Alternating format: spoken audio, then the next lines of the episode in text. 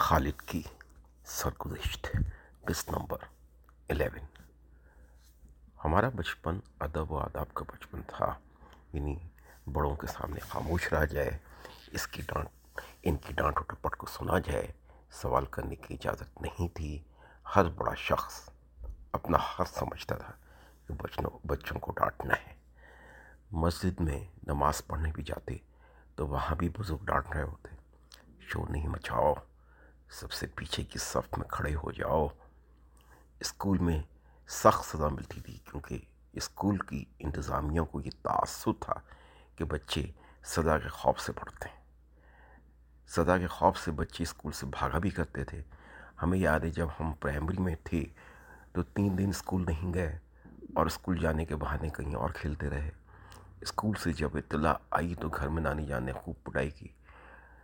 قرآن ہم نے گھر میں نانی جان سے ہی پڑھا۔ اس زمانے میں کلاس سکس میں ایک اختیاری مضمون عربی یا فارسی میں سے انتخاب کرنا پڑتا تھا۔ اب نانی ہماری فارسی کی شناور اور نانا ہمارے عربی کا ذوق رکھتے تھے۔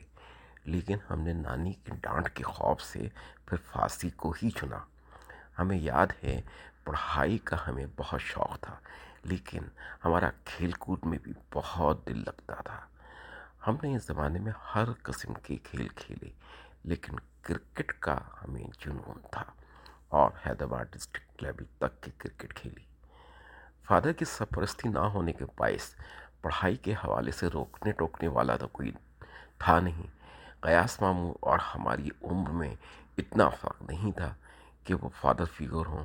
اور بڑے ماموں کی پوسٹنگ حیدرآباد میں نہیں تھی۔ نانا جان کی اپنی دنیا تھی۔ اسکول میں ہم اول دویم تو کبھی نہیں آئے، لیکن پانچویں چھٹی پوزیشن آ ہی جاتی تھی۔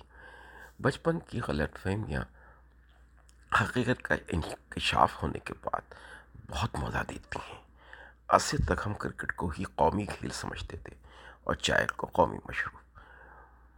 مطلب بعد میں آگاہی ہوئی۔ کہ ہاکی ہمارا قومی کھیل ہے اور گنے کا رس قومی مشروب ہمیں حیرانگی اس لیے ہوئی کہ پورے پاکستان میں جو سب سے زیادہ گھونٹ لیے جاتے ہیں، وہ چائے کے ہی لیے جاتے ہیں۔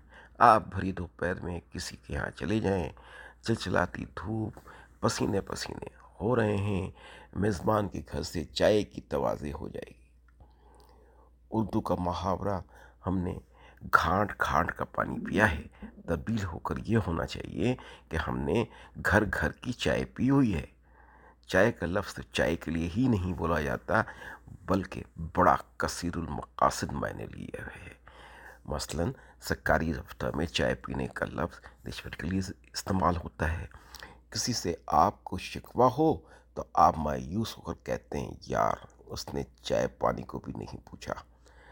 چائے کا بیان اس لیے آ گیا کہ چائے ہمیں بچپن سے ہی بہت مرغوب تھی اور ہمارے بچپن میں گھر میں چائے کے اوقات مقرر تھے۔